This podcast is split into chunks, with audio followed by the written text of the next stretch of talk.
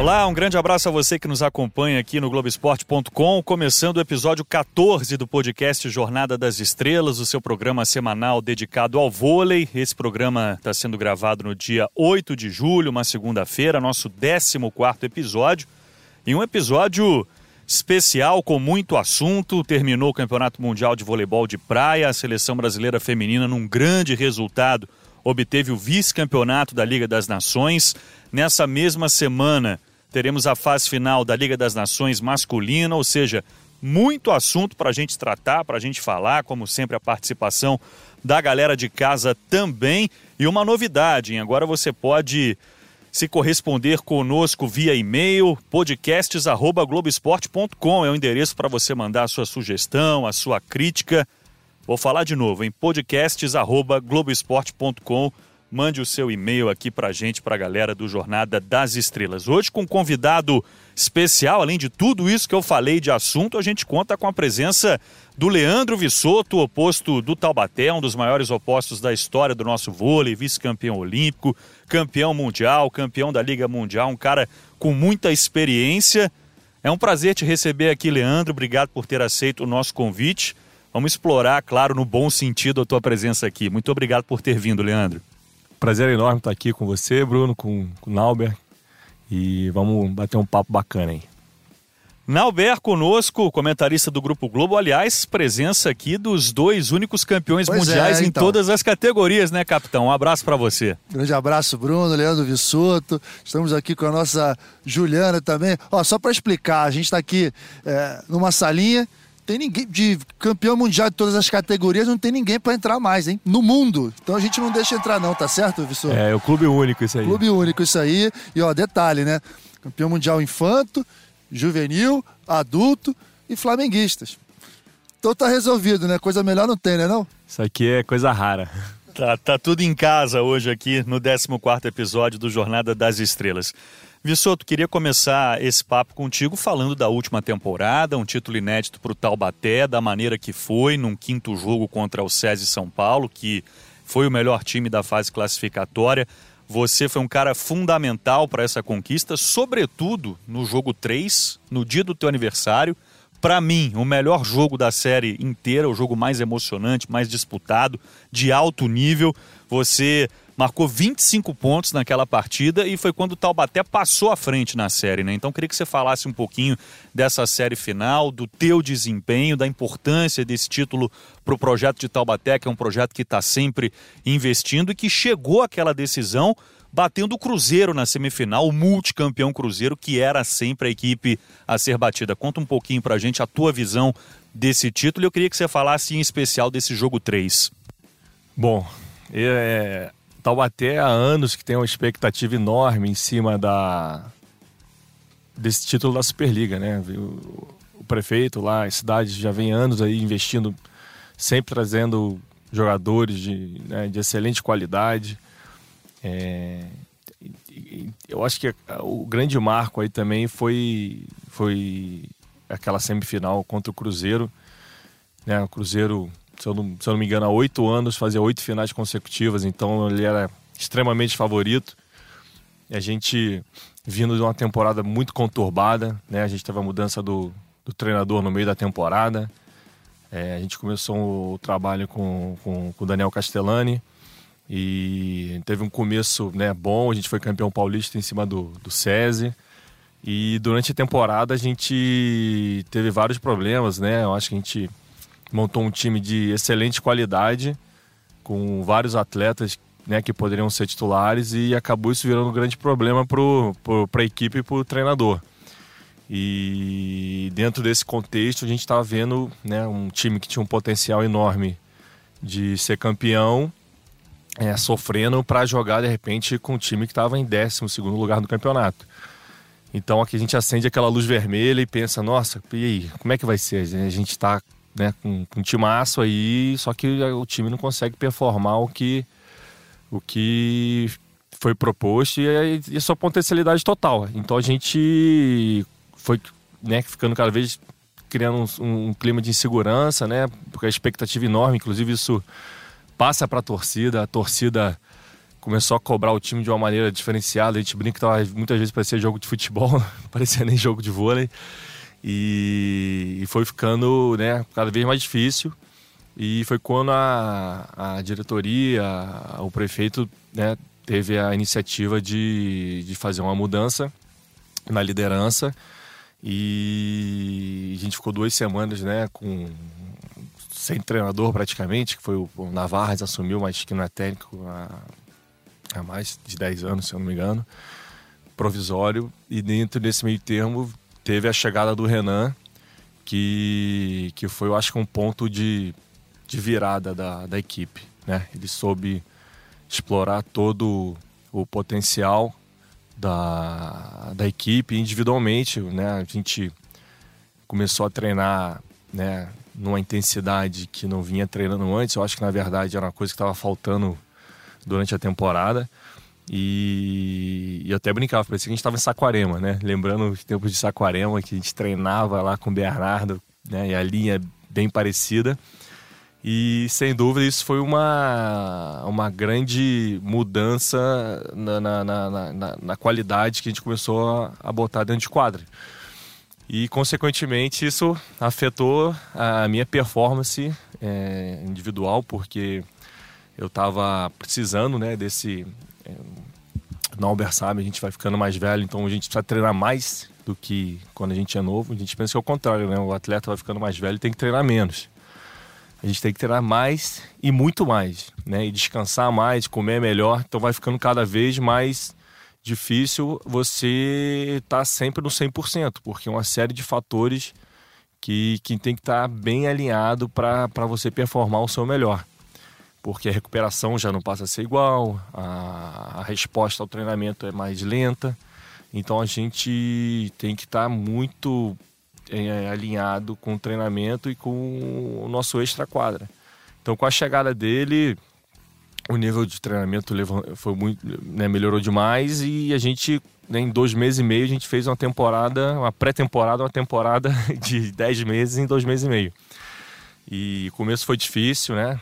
Eu lembro que eu até chegava em casa, falava pra minha esposa, eu falei, cara, não sei se eu vou dar conta, porque era né, uma intensidade muito alta, uma mudança, só que a galera mais nova absorve muito mais rápido, né?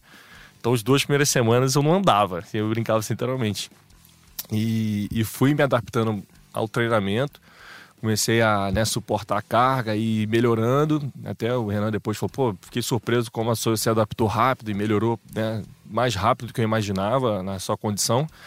E isso foi dando confiança também. No treinamento é onde a gente adquire a confiança para chegar no jogo e, e, performar, que é uma coisa que eu tinha perdido até durante a temporada teve momentos na temporada que eu, né, a gente que né, teve histórias assim, passou por times, né, a seleção brasileira, a gente tem uma, uma confiança, uma autoestima diferenciada, mas certos momentos você vai tendo dificuldade, você começa a se questionar, né?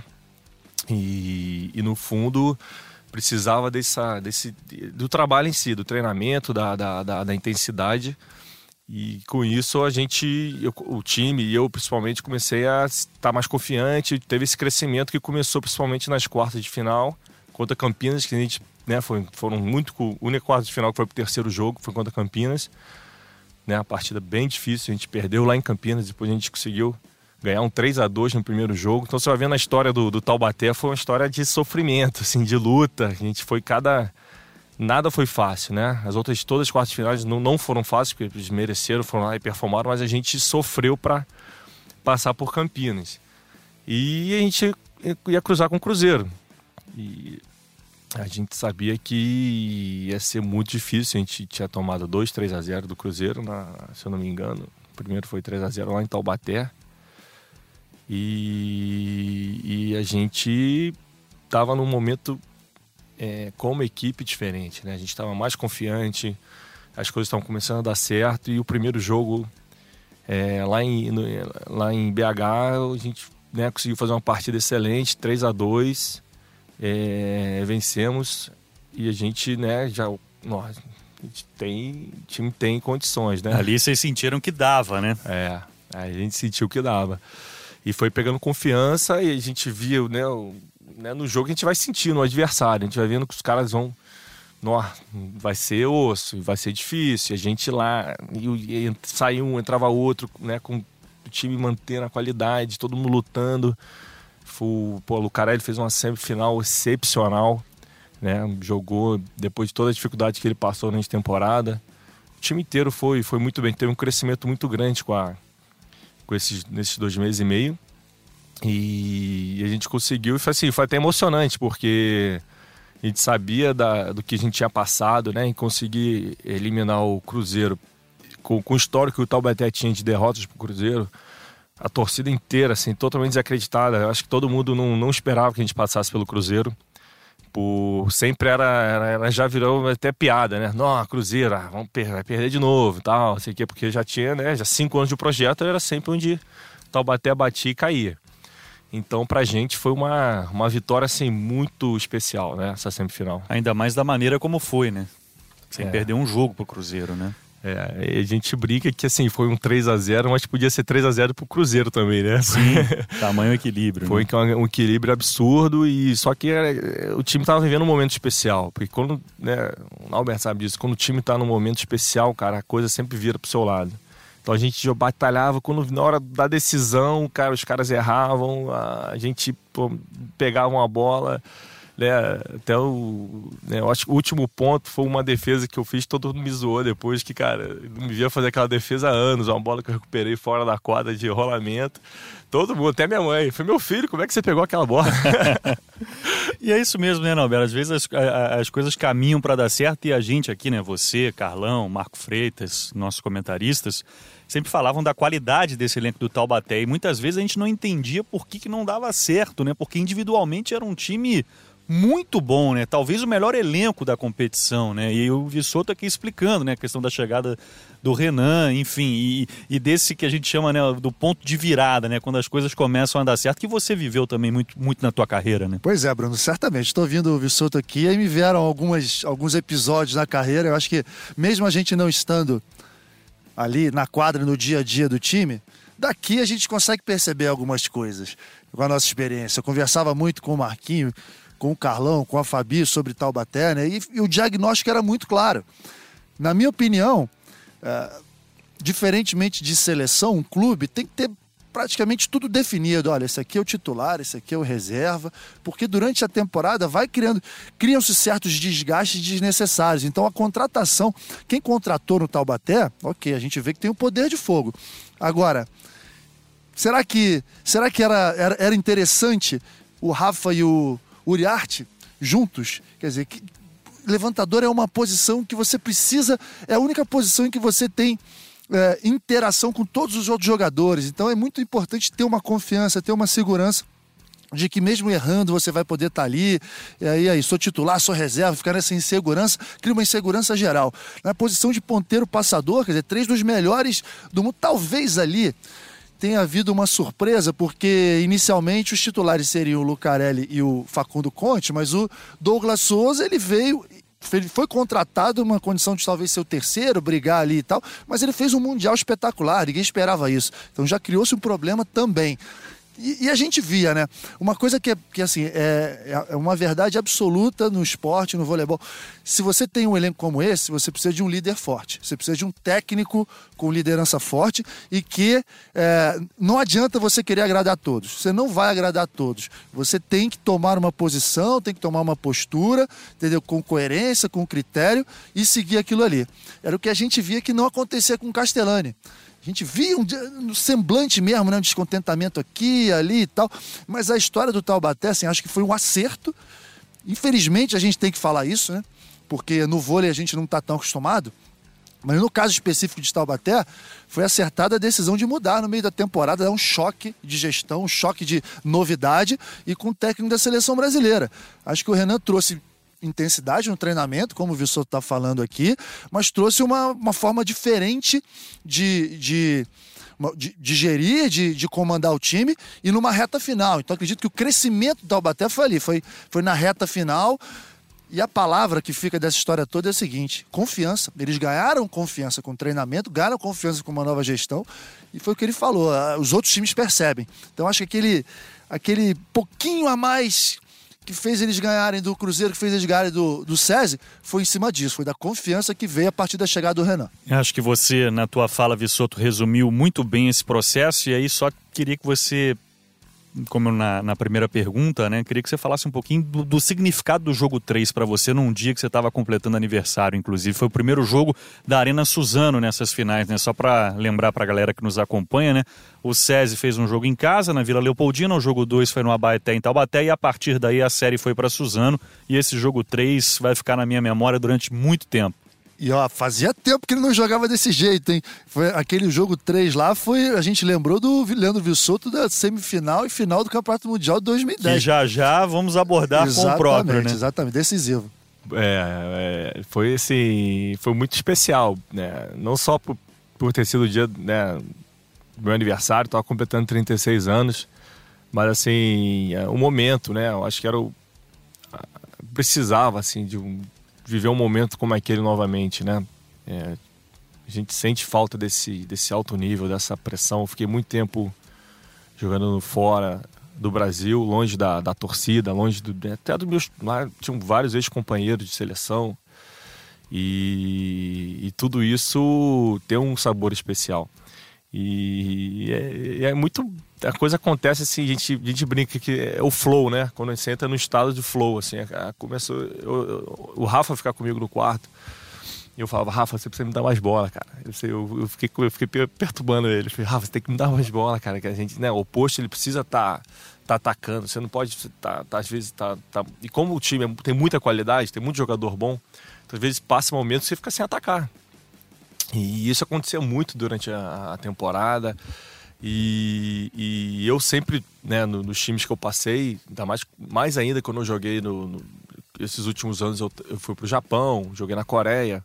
Enfim, lá eu atacava 70 bolas por jogo, 80 bolas por jogo. Então você acaba tendo essa necessidade de estar tá, de tá atacando, tá atacando, tá atacando. Mas é, isso também passa pela sua né, performance e o nível é outro, né, outro, outro contexto.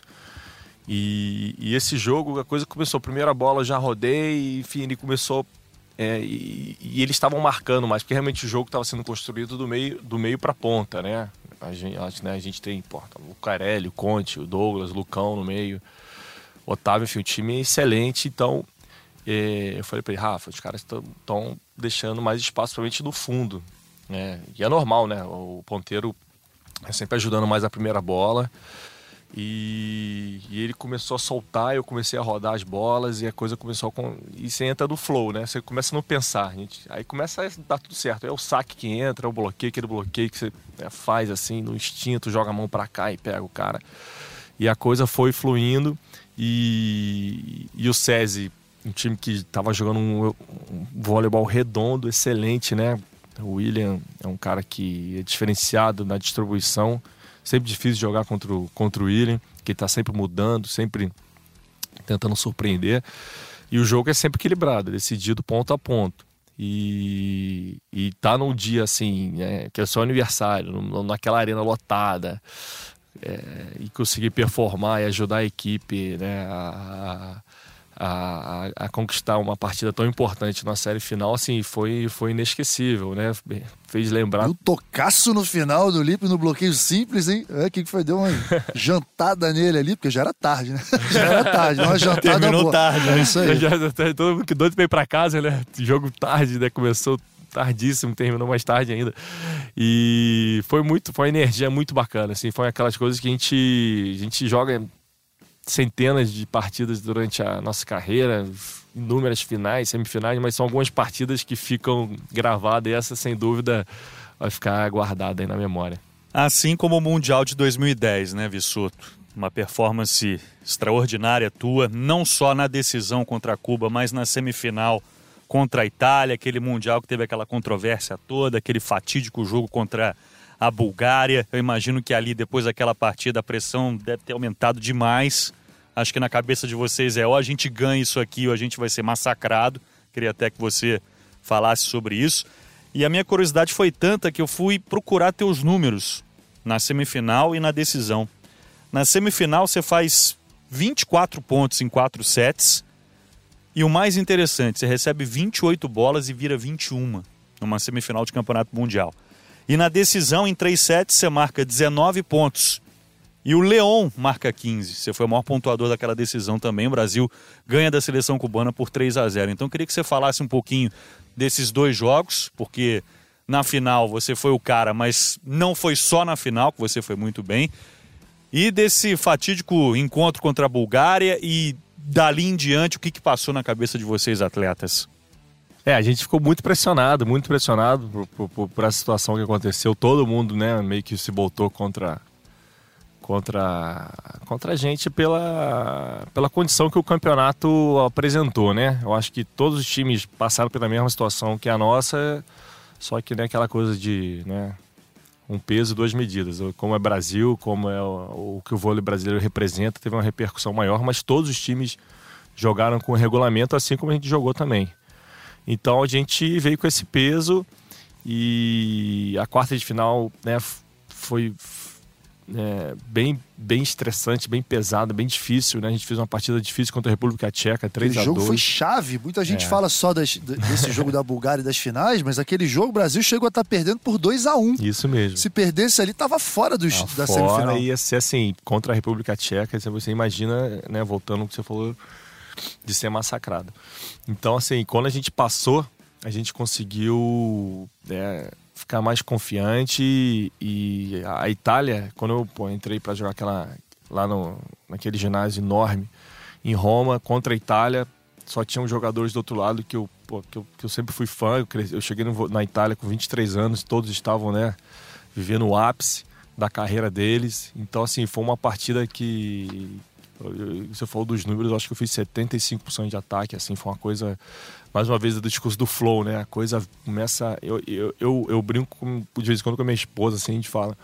Eu, eu graças a Deus, tive momentos decisivos, eu, eu tive mais performances positivas do que negativas. Então acho que é uma característica que eu que eu tenho quando tenho momentos assim, eu acho que tem uma coisa que acende dentro de mim que eu consigo performar melhor, né? Então é, eu fiquei muito é, assim, uma coisa que vinha de dentro, assim, acho, parece que eu salto mais vem mais força, uma coisa que, que, que vem mais forte. E, e, essa semifinal foi, foi um momento também especial. E a final é, a gente jogou contra a Cuba que a gente tinha perdido na fase regular, não sei se as pessoas vão lembrar, mas a gente perdeu 3 a 2 contra a Cuba na fase de grupo, que é a seleção excelente, né? Leon, Leal, Simon, é, o Rizuelo, que, que é o levantador excelente, oposto, o Hernandes, um time de altíssima qualidade, que era novo na época, mas você vê até hoje jogadores fazendo a diferença.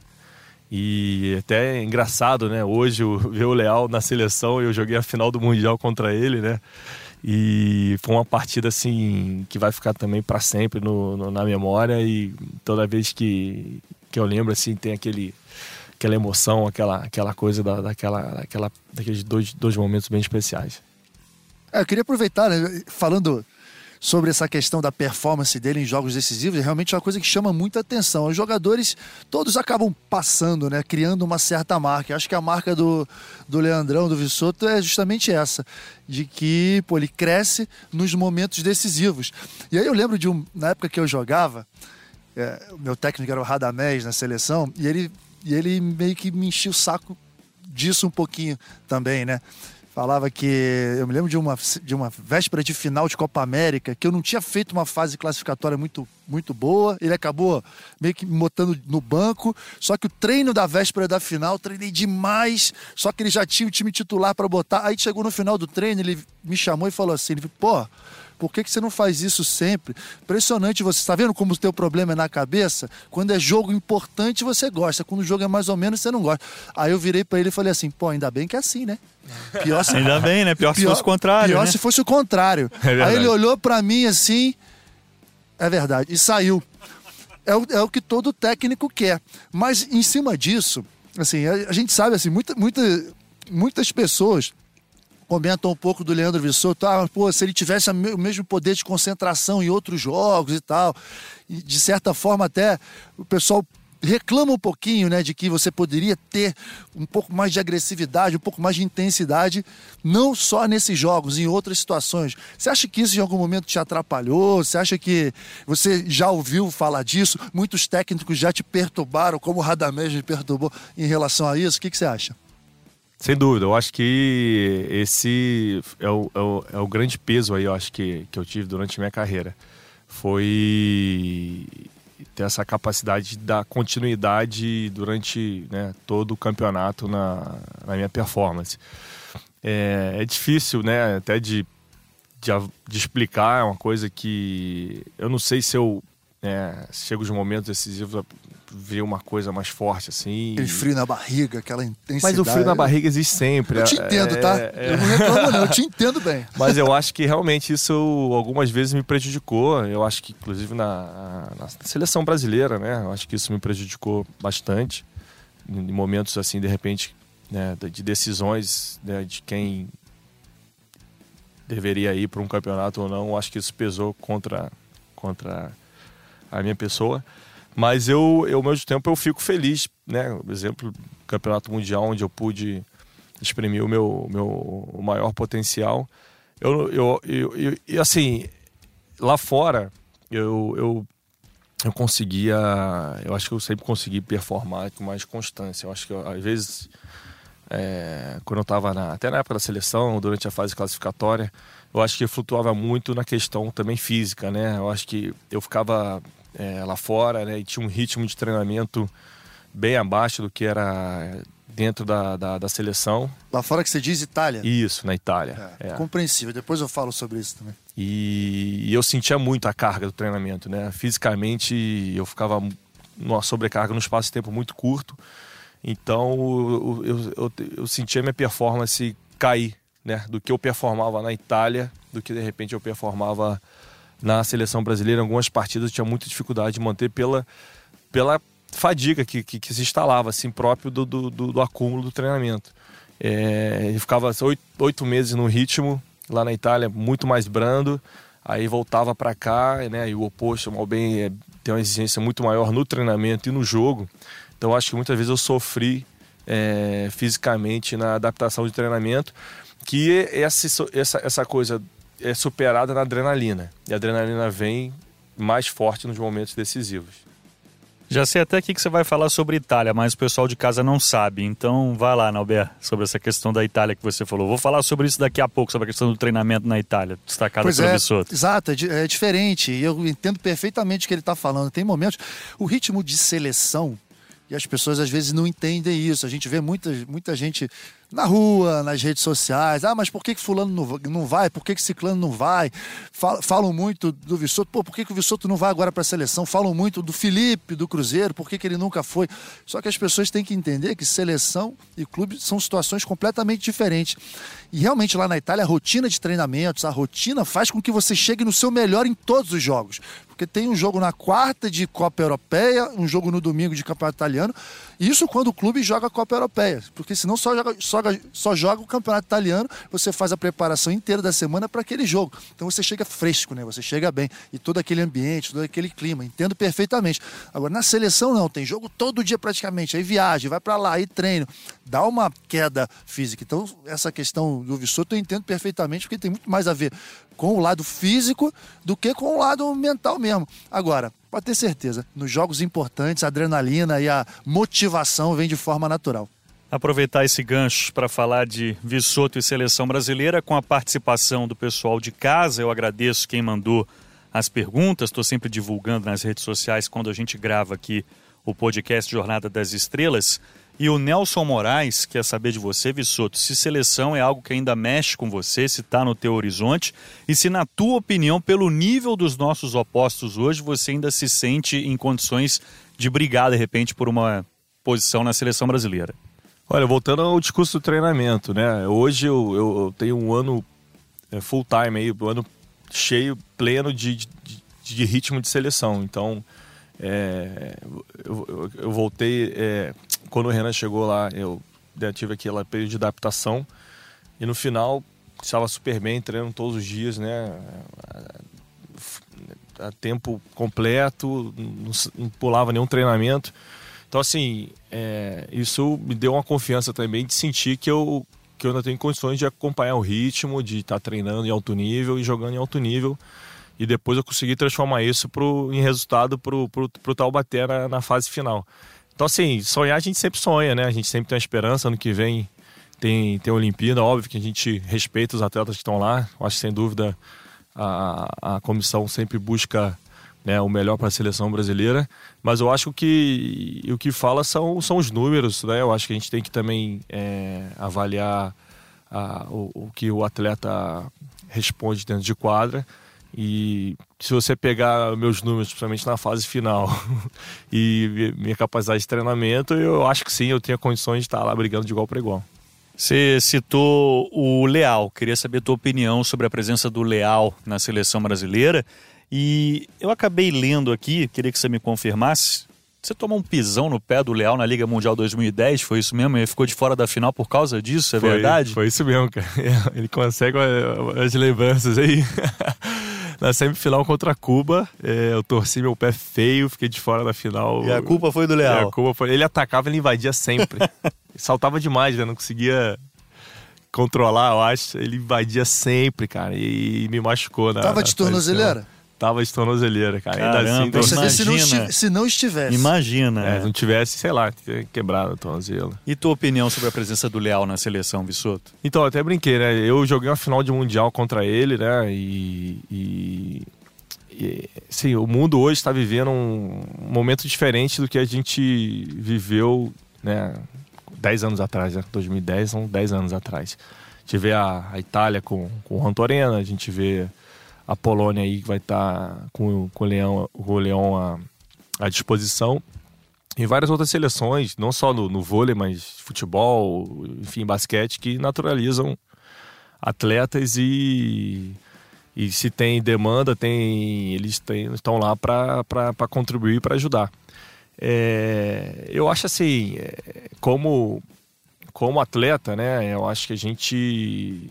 Eu, eu sempre tive o Léo como adversário.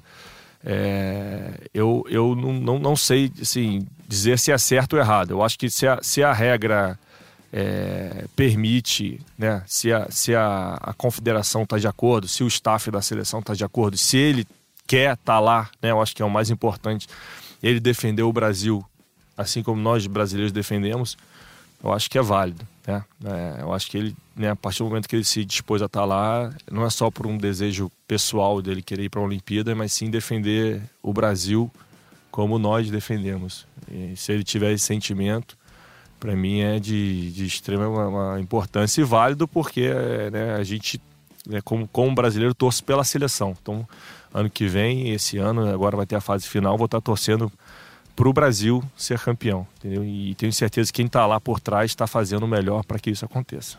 Seleção brasileira masculina que já está em Chicago, né? A gente está gravando esse episódio na segunda-feira, dia 8. Na quarta, no dia 10, o Brasil vai estrear na fase final da Liga das Nações masculina, na Albert, contra a Polônia, né? Seleção brasileira que tem no grupo a Polônia e o Irã. Joga contra a Polônia quarta-feira, dia 10, às 6h10 da tarde. Começa a transmissão no Sport TV 2. O Brasil vai folgar na quinta e vai jogar na sexta-feira contra o Irã, às 20 para as 7 da noite, hora Brasília, também com transmissão do Sport TV 2. Portanto, Brasil e Polônia no dia 10, Brasil e Irã no dia 12. Irã que deu um trabalho danado para a seleção brasileira na fase classificatória. Nauber vem fazendo uma grande competição, foi o vice-líder, né? ficou exatamente atrás do Brasil na primeira fase. E a Polônia, que é um adversário que dispensa comentários, né? que é sempre um adversário forte, ainda sem o Leão, a gente já explicou isso aqui ao longo do Jornada das Estrelas. O processo de naturalização do Leão ele foi posterior ao do Leal e por isso o Leão ainda tem que esperar um pouquinho. A primeira competição oficial do Leão vai ser o pré-olímpico. Tuas impressões aí desse grupo do Brasil, Nauber? Bom, Liga das Nações, assim como a Liga Mundial, né, são dois campeonatos não só. Tem a fase classificatória e a fase final, que muitas vezes os times que se classificam para as finais vão com um time completamente diferente, né? Vem, incorporam outros jogadores, vem num perfil diferente. Eu acredito assim, o Irã não classificou dessa maneira, classificou muito bem, deve manter. Quero ver de que maneira vem a Polônia, se ele vem realmente com tudo para ganhar, vai trazer a força máxima, ou se já está pensando, vai usar essas finais como preparação para o que vem a seguir, que é pré-olímpico. Lembrando que o grupo da Polônia é, do pré-olímpico é um grupo difícil, né? tem a França, inclusive, né? imagina só. A França, por exemplo, que não vem com a força máxima para Chicago. Exato, é, Pois é, é um ano pré-olímpico em que muitas equipes, principalmente as equipes europeias, estão abrindo mão da Liga das Nações, estão utilizando a Liga das Nações como preparação. Então quero ver como que a Polônia vem dentro disso que eu estou falando, né? O certo é que o Irã vem com tudo, mas eu acho que o Irã ainda é um time a provar. É um time que uh, a gente está sempre naquela expectativa de que vai dar um passo à frente, mas há muito tempo que isso não acontece. Então, tô, na, tô aguardando, tô aguardando para ver se o Irã dessa vez consegue dar um passo à frente. Já são várias competições que o Irã vai bem, agora o Irã vai e nunca vai. Acho que o Brasil está bem, o Brasil tem que pensar nele, o Brasil está muito forte e tem um elenco muito forte que soube utilizar, o Renan, a comissão técnica, souberam utilizar muito bem durante toda essa fase classificatória. E digo comissão técnica porque o Francoviac faz parte disso. Agora ele está com o time do Pan-Americano, mas as primeiras partidas da Liga das Nações foi ele que dirigiu. Pedido do Brasil muito forte. O Brasil tem tudo para conquistar o título. No masculino é cada vez mais difícil a gente falar em favoritismo. Mas se eu tivesse que apontar um favorito, eu apontaria o Brasil. Uma pergunta, Vissoto, que a gente sempre faz quando recebemos atletas aqui no podcast. Você é um cara que para para ver os jogos, você tem acompanhado a seleção brasileira, você gosta de assistir, você gosta de se assistir depois. O que, que você está achando do Brasil nessa Liga das Nações e do cenário internacional? Não, eu paro não só para ver a seleção, como esse fim de semana eu estava acompanhando as finais do, do Mundial de Vôlei de Praia eu adoro assim assistir, né? Eu gosto também de ver depois os jogos quando né, Sport TV tá sempre tá transmitindo, depois eu eu vou lá e boto no, no, no replay. Senti que já tem uma, talvez tenha uma ideiazinha aí de vôlei de praia no futuro próximo ou não. Uai, Imagina um cara é desse é bloqueando. Né? Era o meu sonho de consumo, cara. Ficar ali no fundo, deixar o Vissoto lá na Nossa, frente bloqueando, como hein? Tem feito diferença, como tem feito diferença um grande bloqueador no vôlei de praia. Oh, meu Deus, meu sonho. É, é verdade que o, o, o, estímulo físico é muito diferente, né? O período, acho que o mais difícil é a adaptação, a, é outro esporte, né? Mas, assim, com certeza, a gente tem já predisposição física, é, técnica, a, a gente encontra atalhos aí para chegar mais rápido. A gente vê no feminino, né, a final lá, a Sara Pavan, que estava na, na quadra, jogou até pelos, pelo Rio de Janeiro. A americana, que agora não tô é, lembrando A Kleineman. É, ela também era né, jogadora da... Do Praia. É, enfim, é, tem um período de adaptação, mas elas estão aí, estão jogando final de Mundial. Você não vê no masculino, né? A gente não vê no masculino jogadores da, da quadra indo para areia, né? Como aconteceu com o Nauber, né? O, com Giovanni também, o Tandy. É, é, mais difícil isso, mas nunca, nunca diga nunca, né? Interessante Daria que ele é um, cara que gosta de ver, né, Nober? Não é sempre assim, né? Fabiola, por exemplo, diz que não, não gosta de ver os jogos. Pois é, é.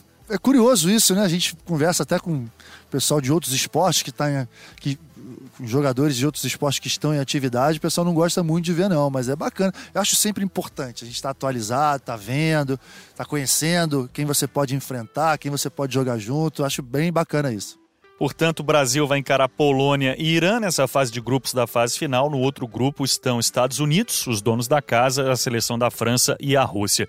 O Brasil teve esse intervalo né, entre a última semana da fase classificatória, porque tivemos a fase final do feminino. O Brasil treinou em Saquarema. E nós por lá estivemos também com o nosso Yuri Vieira, jornalista do Grupo Globo, coordenador das transmissões aqui dos canais Sport TV. Ele bateu um papo super legal com o Central Flávio, que é um dos caras que tem aproveitado essa oportunidade de estar na seleção brasileira. O Flávio, inclusive, que é o sétimo melhor bloqueador da Liga das Nações, ele fez 24 pontos de bloqueio nessa fase de classificação. Vamos acompanhar então o papo do nosso Yuri Vieira com o Central Flávio.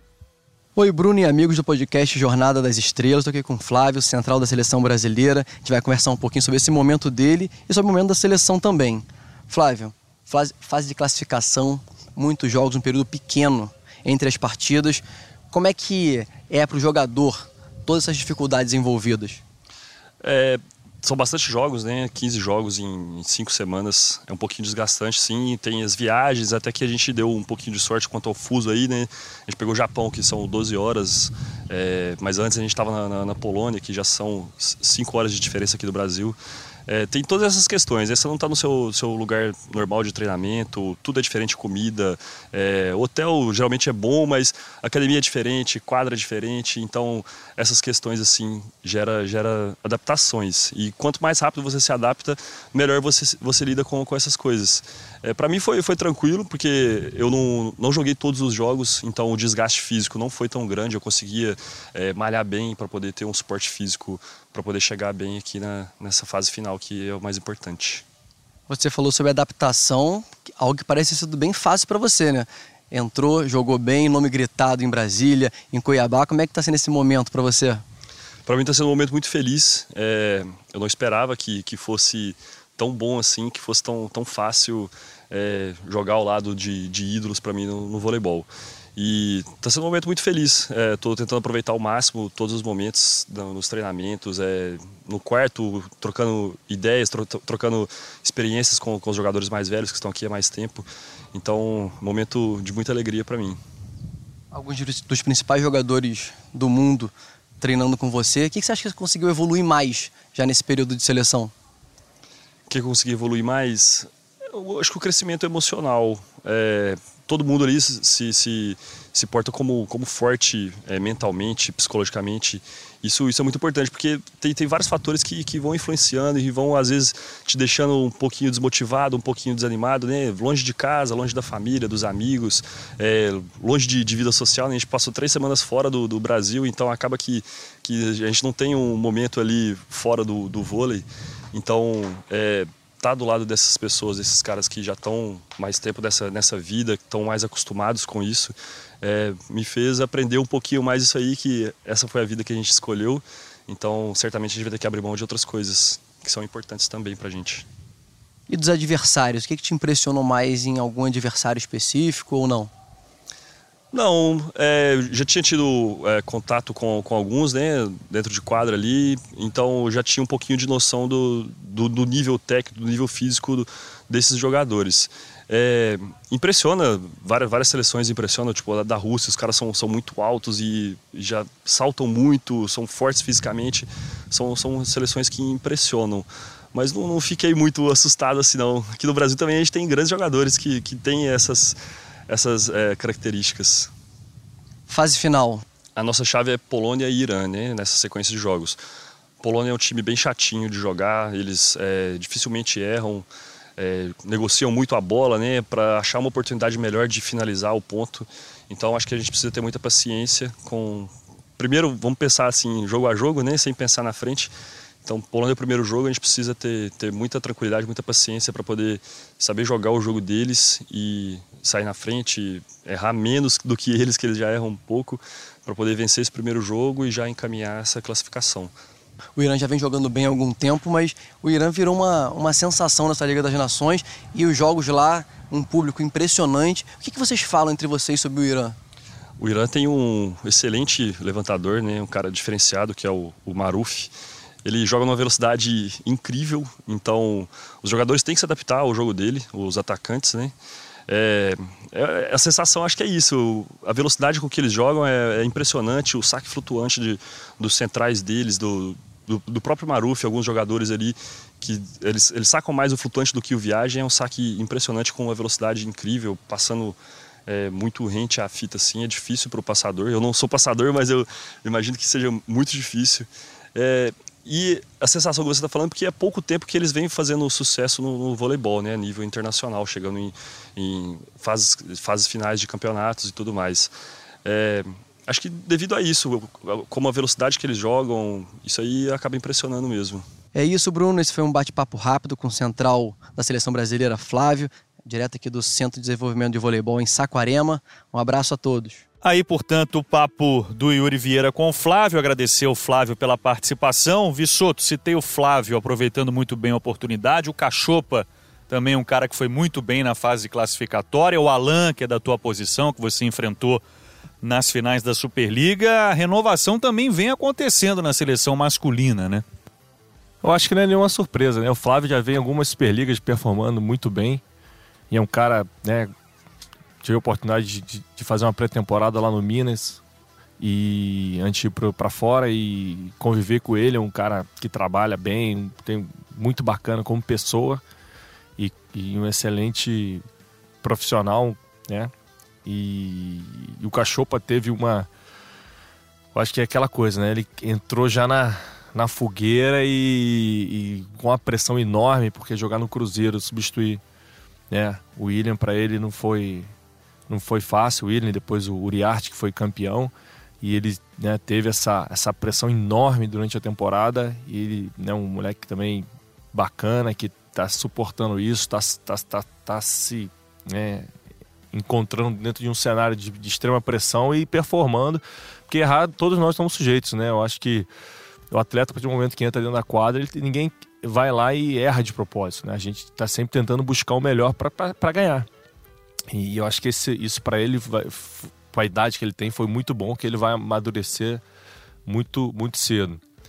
E o Alan também não é, não é surpresa, ele já é a segunda liga que ele faz de altíssimo nível, tem um potencial físico muito grande, né? Agora ele né, tem entrado super bem e até na, durante a final eu brinquei que ele é do Rio também, né? Tava pensando nisso agora, Vissoto. Você começou no Flamengo e ele começou no Botafogo. É, e, e eu, eu, eu, brincando assim na, na, na, rede, eu, falei, eu brinquei com o Alan, você tá com quantos anos, cara? Ele, pô, eu tenho 24. Eu falei, 24 eu tenho só de vôlei. Aí ele começou a rir, que você tem de idade, eu tenho de vôlei. E, cara, ele tá ali jogando, brigando de igual para igual com um garoto desse é, é muito bacana, sabe? Eu acho que são coisas assim que a gente tem passa a nossa carreira e eu imagino o que, que passa na cabeça dele também, né? De estar tá me vendo do outro lado, cabelo branco, tá ali mordendo com osso sem largar o osso. Tá bem ainda, poucos cabelos brancos. O pior é quando caíram os cabelos todos, cara. e é um garoto também que tem, tem, tem muito para dar pro Brasil. E só para a gente encerrar o assunto Liga das Nações masculina, a gente falou tanto de Cuba aqui, né, no papo com o Vissoto. Eslovênia será terá vaga na próxima Liga das Nações no ano de 2020. Venceu Cuba na Challenger Cup, a Eslovênia, portanto, entrando aí na elite da Liga das Nações. Eu dedico esse episódio, esse episódio 14, à nossa seleção feminina, hein, Nauber? Vice-campeã da Liga Fantástico. das Nações, uma conquista muito legal, um time que chegou cheio de dúvidas para essa competição, que muitos achavam que não chegaria nem à fase final Jogou uma semifinal contra a Turquia, sim, uma das maiores atuações dos últimos tempos, da maneira como foi essa vitória por 3 sets a 0, com 25-15, com 25-10, atropelando a seleção turca, que era a pedra no nosso sapato. E um grande jogo na decisão contra a seleção americana. O Brasil abriu 2 a 0. Fica talvez esse gostinho amargo, né, capitão, por ter aberto 2 a 0 numa final e ter perdido o título. 15 a 13 no quinto set, mas só aplausos para a seleção feminina, né? Acho que o, o a performance foi excelente, acho que o, o resultado final muito acima do esperado, até mesmo em relação a elas. Acho que nem elas, no início da competição, poderiam acreditar que iriam tão longe. Aquele primeiro final de semana aqui, que o Brasil acabou perdendo para a República Dominicana, várias dúvidas, depois perdeu para a Alemanha. A partir dali, time engatou uma quinta marcha e foi embora rumo à fase final. Depois, na fase final, passando por cima das, das adversárias, chegando a uma final, quase vencendo. Então, acho que foi muito bom para a confiança da seleção brasileira, para acabar um pouquinho com certas dúvidas que acontecem na seleção brasileira feminina. Acho que foi muito bom para o Zé Roberto também fazer uma avaliação mais positiva do que existe de jogadoras jovens no cenário brasileiro. É, enfim, é, acho que ele vai ter que ter muita habilidade para gerir essa situação que está acontecendo agora. Ele está retornando com algumas veteranas, né? não necessariamente que elas estejam, estou falando aqui da Fabiana, da Sheila, não necessariamente elas estão convocadas, estão já prontas para um pré-olímpico ou para as competições, mas elas já estão vestindo a camisa ali, fazendo parte do grupo. Isso tudo vai ter que ser muito bem administrado, gerido pelo Zé Roberto, porque logicamente que as meninas que que preencheram essa lacuna aí depois de tantos pedidos de dispensa chegaram a esse resultado, elas merecem um pouco de confiança, merecem crédito e acho que ele vai ter que trabalhar é, em cima disso, né? Para que não haja nenhum problema de grupo, nenhuma coisa que possa atrapalhar essa reta final de preparação para a Olimpíada de Tóquio 2020. Lembrando que, claro, né, seleções europeias pouparam seus elencos para tudo isso que a gente já explicou aqui, né? É um ano de pré-olímpico, o pré-olímpico europeu é um pré-olímpico fortíssimo. Né? A gente lembra que só as seleções que liderarem os seus grupos do pré-olímpico mundial irão para a Olimpíada. E aí, quem não avançar vai ter que decidir nos pré-olímpicos continentais. E o pré-olímpico europeu é um pré-olímpico fortíssimo. A gente teve Sérvia poupando jogadoras, a Holanda. Enfim, isso não foi problema nosso. O Brasil foi lá, fez o dele e sai de Nanquim com o vice-campeonato. A Drews foi a melhor jogadora da competição americana, ela marcou 33 pontos na decisão. Agora, o Brasil teve o crescimento da Mara, da Macris, da Bia, que fez um partidaço contra a Polônia, e sobretudo da Lorene, né, na posição de oposta. O Brasil que teve três jogadoras na seleção do campeonato. A Macris, melhor levantadora, a Bia, melhor bloqueadora, e a Gabi como melhor ponta. Acho até que se o Brasil vence o campeonato, a Gabi de repente levaria o troféu de melhor jogadora. Vamos acompanhar o que disse o Zé Roberto, então. Nauber citou o nosso comandante. Com a palavra, então, Zé Roberto fazendo uma análise do desempenho da seleção brasileira feminina nessa Liga das Nações. Foi um jogo importante chegar onde a gente chegou nessa final. É, a trajetória na liga, né? Foi passando por várias dificuldades, enfim, mas a gente conseguiu classificação entre os seis, depois classificação para na final. E tem só que enaltecer, porque o que eu vi foi muita luta, muita garra, muita determinação. É, o maior orgulho dessas meninas, como elas se comportaram, como elas tentaram. E a pena de tudo isso foi perder a Natália no final do segundo set. Estava super bem, já voltando na melhor forma dela e já tinha jogado super bem na semifinal. E foi um pecado. Poderia ter sido diferente se a gente tivesse podido contar com ela. Mas enfim, tem que enaltecer a vitória dos Estados Unidos. Acho que eles tiveram um terceiro, quarto e quinto set melhores que a gente. Mas eu feliz, feliz pela, pelas meninas jovens, que, da forma como elas encararam, da forma como elas se apresentaram. E tem muita luta pela frente, muito trabalho pela frente. Aí o áudio do Zé Roberto, agradecer ao Zé mais uma vez pela participação aqui conosco e a gente comentando aqui em off, né? Na nossa linguagem aqui televisiva, com os microfones desligados. Ô Vissoto, me fala uma coisa. Infelizmente a Natália se machucou, teve uma lesão na panturrilha. Se a Natália tivesse inteiraça, você acha que o Brasil seria o campeão? Ah, eu, eu acompanhei o jogo, eu acho que era ser 3 a 0 pro Brasil. O time tava jogando super bem, ela e a Gabi são dois pontos de referência ali. São jogadores assim que eu como atleta eu admiro de ver jogar, né? Não só como como técnica e físico, mas como pessoas também. Então acho que se, se ela se ela tá dentro de quadra não tinha chance para os Estados Unidos. Categórico na resposta, Gostei, hein? não tinha chance. É isso aí. Pois é, infelizmente, né? E a Natália tem convivido. Eu fico imaginando a o espírito da Natália para absorver isso tudo, porque são lesões em cima de lesões, a gente sabe do talento dela, do quanto ela é importante. E o Zé Roberto tendo paciência, porque está o tempo inteiro né, administrando a, a, as lesões da Natália. Ela nunca está inteira nesses últimos anos, está né, sempre em recuperação. É frustrante, é frustrante para a atleta se machucar numa final, ainda mais jogando tão bem como ela estava. Vissoto, o Nauber citou aí o retorno da Sheila, da Fabiana. O que, que você pensa sobre isso? A é, gente que falou aí de renovação na seleção masculina, né? Na própria seleção feminina também, né? É, são duas bicampeãs olímpicas, né? Com, com uma história né, enorme dentro da seleção. E eu acho que a, o papel delas principal é, é, o caráter, né? Eu acho que elas podem é, contribuir de imediato para essas novas meninas é é, o que elas têm como, como pessoas, como jogadoras, como personalidade para dividir com elas, para amadurecer as meninas estão chegando, né, para dar o verdadeiro valor a, ao que a seleção brasileira representa. Eu acho que vivemos momentos diferentes, gerações diferentes, né, com maneiras diferentes de encarar as dificuldades, encarar o compromisso. Então acho que o principal de imediato que elas vão entregar para a seleção é isso, é aquela filosofia que fizeram elas serem bicampeões olímpicas. Agora, depois se elas vão conseguir performar novamente alto nível e levar a seleção para o patamar mais alto, como elas sempre fizeram, é, é o discurso do dia a dia, do treinamento, do trabalho. Mas o que elas vão contribuir muito é com essa questão pessoal, de personalidade. Fico me perguntando, Muito importante que ele falou. Vai lá, vai lá. Posso só complementar? Pode, fica à vontade. Lá, muito importante isso que ele falou, assim, de trazer a mentalidade vencedora, né, para jogadoras jovens.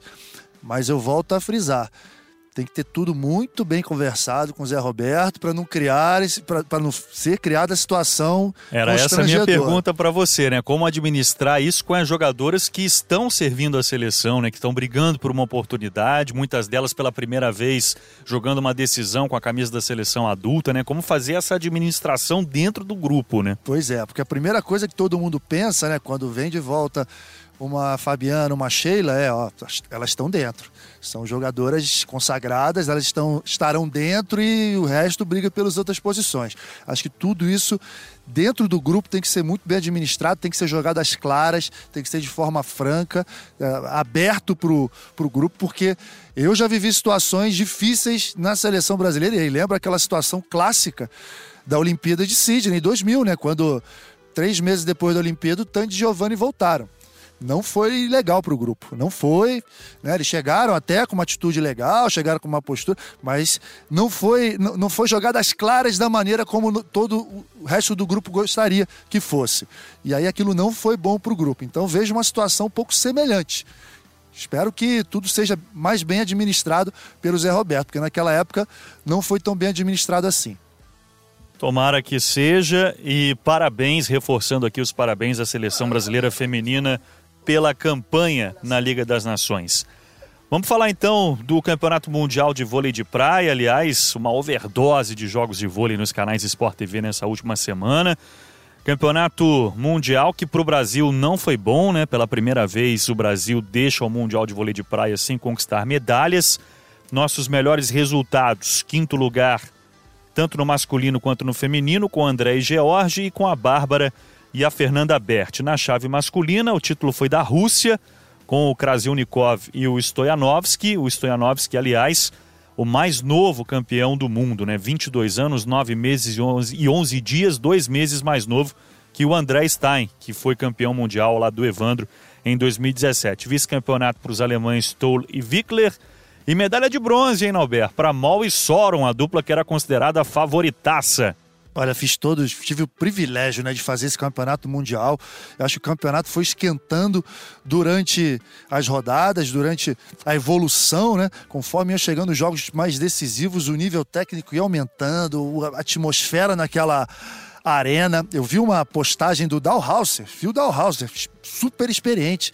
Ele falando que nunca tinha jogado numa arena daquela maneira. Olha a quantidade, ele foi campeão olímpico em Pequim, jogou algumas Olimpíadas e nunca tinha jogado em uma arena como aquela de Hamburgo, diante de 13 mil pessoas. Eles acabaram perdendo né, para o e Wickler. E principalmente os jogos de semifinal foram jogos eletrizantes, dos jogos resolvidos no tie-break, nos detalhes, em que por incrível que pareça, né? Muita gente pensa que a vôlei de praia é jogo de habilidade, é jogo de técnica. Lógico que é, isso é o primordial. Mas a, o lado físico acabou decidindo ali. A gente viu o Stoyanovski fechando o terceiro set, sacando numa sequência de saque-viagem absurda. E o Vickler também, tirou da cartola ali alguns saques-viagem né, no momento decisivo. E isso que foi o diferencial Malsoram, os bichos, bichos papões né, do circuito mundial no momento acabaram perdendo, mas estão mostrando uma consistência muito grande. Subiram no pódio mais uma vez. A dupla alemã, que foi, que foi vice-campeã, é uma dupla muito jovem, que agora pega a confiança. Vai ser complicado a partir de agora, nessa reta final de, é, de ciclo olímpico.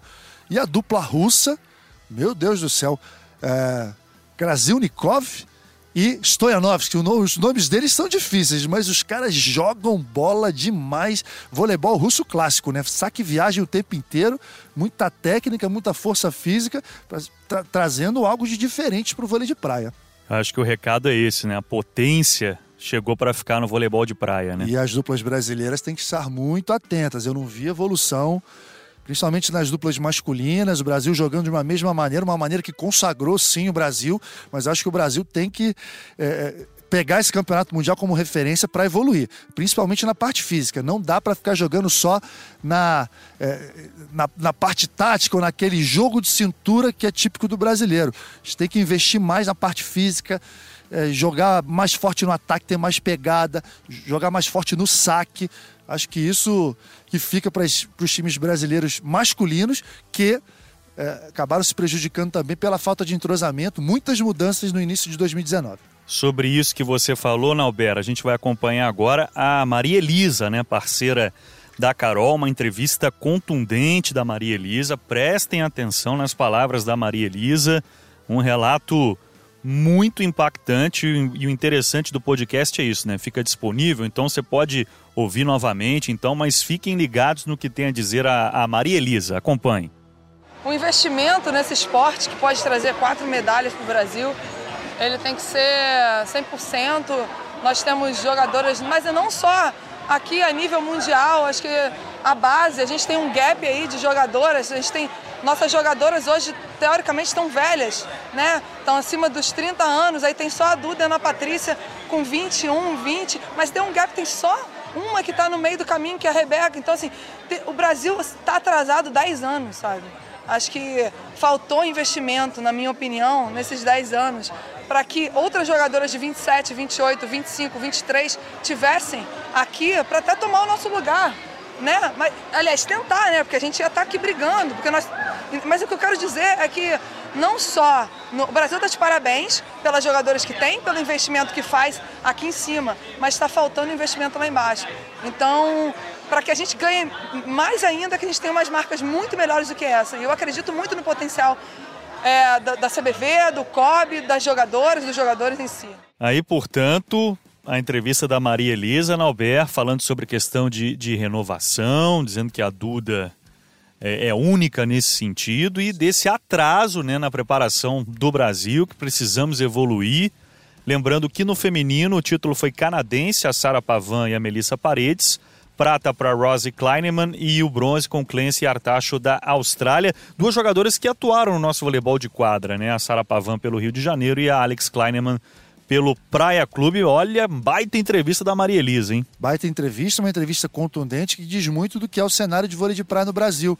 A gente tinha um circuito muito forte, o circuito enfraqueceu, tínhamos 12 etapas sempre, ainda tinha circuito Challenger, tinha um monte de competições, né, que a gente acabava descobrindo esses novos valores, mas que hoje em dia não existem mais, são só sete etapas, isso tudo é, impacta né, diretamente nessa renovação. Tem que ter um trabalho mais próximo da confederação. Se os outros times, né, se os outros países estão crescendo tanto assim, é porque as, as federações investiram diretamente. A gente vê exemplo, os, alguns exemplos que são interessantes, né? Noruega, Suíça, Alemanha, que mais? Tem vários outros países aí que não conseguem formar uma seleção de quadra forte porque, logicamente, você precisa de 12 jogadoras ou jogadores, precisam de um leque né, de 50 jogadores para ser competitivo. O que, que eles fazem? Eles investem tudo em duplas. Se você tem seis, oito bons jogadores no país, você faz três, quatro duplas e investe em tudo tudo que tem ali. Então acredito que isso tenha, tem feito a diferença. Desde a época que eu tive uma experiência breve no vôlei de praia, eu já via algumas confederações, alguns outros países investindo forte o caso da Itália também, que colheu os frutos com Nicolai Lupo, tem a Menegatti, né, que foi um trabalho direto da confederação. E eu não vejo aqui no Brasil, acho que esse trabalho de renovação fica esporádico, são alguns jovens valores que, por conta própria, acabam sendo, sendo revelados. Né? Então a gente tem um polo muito forte no Nordeste, tem Rio de Janeiro, tem Espírito Santo. Acho que a confederação tem que ir ali, tem que ir na raiz, pegar quem que tem de potencial, porque a tendência, a tendência, olha que eu vou falar, a tendência é que o Brasil seja engolido. No cenário que a gente está vendo aí, tendência é que o Brasil seja engolido nos próximos anos e já foi nesse Mundial, porque não chegou com nenhuma dupla, nem no feminino, nem, nem no masculino nas semifinais. Sinal de alerta ligadíssimo e não há tempo de descanso, hein? No próximo final de semana já temos o Major de Gstaad, mal acabou o Campeonato Mundial, já uma etapa importante do circuito mundial que você também vai acompanhar aqui nos canais Sport TV. Quem participa agora do podcast Jornada das Estrelas é o repórter Thiago Crespo, que participou da nossa cobertura do Mundial de Voleibol de Praia direto de Hamburgo, numa entrevista com o George e o André Stein, que obtiveram o quinto lugar, melhor resultado nosso no masculino nesse campeonato mundial. Fala aí, Crespo. É isso, Bruno. Um abraço para você. A gente aqui em Hamburgo acompanhou o Mundial de Vôlei de Praia. Vamos bater um papo agora com André e George, a dupla masculina que ficou mais bem colocada nesse Mundial. Eles chegaram às quartas de final. Jorge, seu primeiro Mundial, né? Queria que você avaliasse como é que você sentiu. Foram seis jogos, duas derrotas. Como é que você vê esse, a, essa experiência na tua carreira? Ah, eu acho que é uma experiência sensacional, assim, ainda mais que a gente jogou bem é, todos os jogos é, independente do nervosismo, independente de qualquer coisa, é, foi bem, foi bem legal. Assim, foi experiência que eu vou levar para a vida toda, com certeza. E a gente teve a chance aí para semifinal, mas não aconteceu. Mas tenho certeza que a próxima e os próximos torneios vão ser bem melhores. André, que foi campeão, campeão mais jovem, né, no, em 2000, na, na edição de 2017, queria que você falasse um pouco também sobre a, a, a, trajetória de vocês, o percurso de vocês nessas seis partidas, o quanto vocês amadureceram, o primeiro mundial de vocês dois juntos? É, um torneio muito diferente, né? muito bacana no vôlei de praia. É, sentir essa sensação de novo. Realmente é um torneio é, parecido até com a Olimpíada, o esquema de você joga um jogo, descansa um dia, joga outro. É, então, pra gente, que ainda está começando nossa carreira aí, estamos pegando mais experiência. É, isso valeu demais. Sentir essa sensação, jogar num estádio enorme, com público cheio, é, uma organização diferente. Isso tudo conta, eu acho que fortalece o nosso time. Agora, uma coisa que chama a atenção da gente: o Brasil fez uma primeira fase brilhante, conquistou até o recorde que era do próprio Brasil. São, foram 19 vitórias em sequência, né? 19, 19 vitórias seguidas, é o recorde da história da competição. Mas agora, terminando o campeonato, o Brasil tem o pior resultado da história. Como é que vocês avaliam a situação do, do vôlei de praia no Brasil hoje? É, a gente queria mudar essa história, né? Queríamos ter ido para a semifinal aí, buscar mais uma medalha para o nosso país. Mas eu acho que isso acontece, a evolução do esporte. Os outros países estão vindo crescendo muito forte, estão evoluindo. É, até mesmo técnicos brasileiros, o próprio técnico do time que a gente perdeu é o Loyola. Então, eles aprenderam com o Brasil e estão evoluindo. Isso é normal no esporte e cabe a gente treinar mais, evoluir mais, é, aprender mais do esporte, mudar, evoluir também para é, voltar aí para o topo né, desse esporte que o Brasil é super campeão. Para finalizar aqui a participação com vocês, o que é que você pode projetar dessa corrida olímpica, do restante dessa corrida olímpica agora, Jorge? Ah, eu acho que a corrida olímpica vai ser muito disputada. Eu acho que são muitos times bons. O Brasil tem vários times bons. E a, acho que é só uma questão de tempo aí para questão de entrosamento dos times mesmo. Os times estão pouco tempo juntos. Eu acho que vai ser bem disputado aí, tem muitos torneios pela frente, então aí é esperar e dar nosso melhor mesmo. Tá certo, então. Muito obrigado ao André e George. Eu volto com você aí, Bruno. Vale a gente lembrar, pela primeira vez na história, o Brasil não conseguiu uma medalha no feminino e é a segunda vez apenas que o Brasil também não consegue uma medalha no masculino. A outra vez que isso aconteceu foi em 2007. Eu volto com vocês aí no Brasil, Bruno. Um abraço. Agradecer então ao Thiago Crespo pela entrevista com o George e o André. A gente está chegando ao fim desse episódio 14 do Jornada das Estrelas. Leandro Vissoto, 36 anos, não posso deixar de te perguntar quanto mais tempo a gente vai te ver em quadra, se você já está pensando no que fazer quando parar, ou se ainda não pensa nisso, conta pra gente. Isso é uma coisa que a gente pensa todo dia, né? Não tem jeito, quando vai chegando, né? vai passando o tempo, não tem um dia que eu não pense, né? No pós-carreira, inclusive, estou cursando uma faculdade agora, nesse exato momento, fiz o, acabei o primeiro semestre, né? E... Faculdade de quê? De processos gerenciais. Legal, fica o exemplo aqui, ó, que hoje em dia dá para jogar nesse nível profissionalmente, dá para estudar, né, com recursos de ensino à distância e tudo. Eu também sou desse, acabei me formando em marketing, acho que fica o exemplo, muito legal. É, é não estou fazendo e fui fui bem, assim, tirei 7, 8, 10 da, dessa primeira parte. E, e, e, e, é bacana, porque a gente enfrenta a, a, universidade de outra maneira. Quando você é novo, você vai meio que né, sem, sem saber o que você quer. Inclusive né, na época da escola, né, jogava, estudava, levava meio, meio na coxa o estudo, porque focava no esporte. Hoje não, né? A gente quer, quer a, a sede por conhecimento é maior. Então, tô adorando assim, a experiência. E, e penso em jogar, óbvio, né, enquanto eu tiver essa, esse, esse essa vontade essa, de conquistar título, de ser campeão e conseguir né, fisicamente estar tá performando igual consegui essa última Superliga, não tem, não tem data limite, né? A gente não tem como botar um limite, porque cada vez mais ah, o treinamento, a nutrição, a gente está vendo maior longevidade no, nos atletas. Então vamos, quando tiver vontade de, de, de títulos e físico, a gente vai vou seguir. Campeão mundial em todas as categorias. Olhando para a tua carreira, faltou alguma coisa? Olha, eu, eu posso falar que eu, que eu sou bem realizado, né? A gente conseguiu jogar uma Olimpíada, fui vice-campeão olímpico. É... O que, que, faria de diferente ali em Londres? Pisaria no pé do Muzeski, por exemplo? pois é, já aproveitando o gancho, né? Ele não jogou as finais de, de Londres 2012. Fica aquela é, a pergunta é não essa, né? Não amargura, mas aquela vontade de, pô, se eu tivesse, se eu pudesse... O se que você faria diferente, jo né? Jogar né? o que eu joguei em 2010, nas finais em 2012. Essa é, a pergunta pra gente fechar, Leandro. Eu acho que a história Você é machucou o que, o adutor? Eu tive uma rotura do adutor, né? Tive uma rotura, rompeu o adutor na, na quarta de final contra a Argentina. Sim, a gente pensa, né? Pelo, pelo histórico que eu tenho de finais, eu acho que a história ia ser diferente. Mas como a gente não pode voltar na história, a gente tem que ter orgulho do que a gente fez, do que aconteceu. Uma, uma prata olímpica foi, foi uma coisa muito bacana também. E né, eu rodei, eu rodei o mundo, né? Fui campeão japonês, fui campeão na Itália, bicampeão europeu.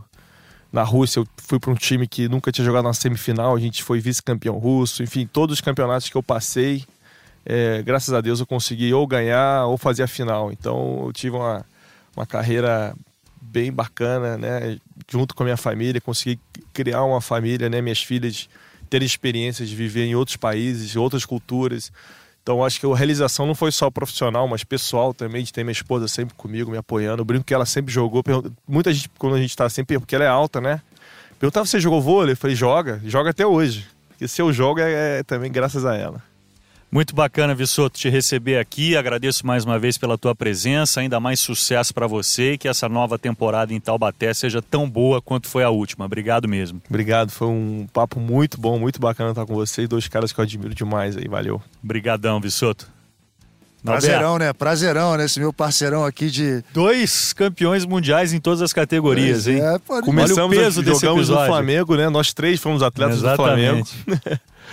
E aí, ninguém, ninguém, vai se juntar ao nosso clube, não? Tô achando difícil, hein? Ah, Tô achando difícil, né, cara? Ah, não, vai ser difícil, viu?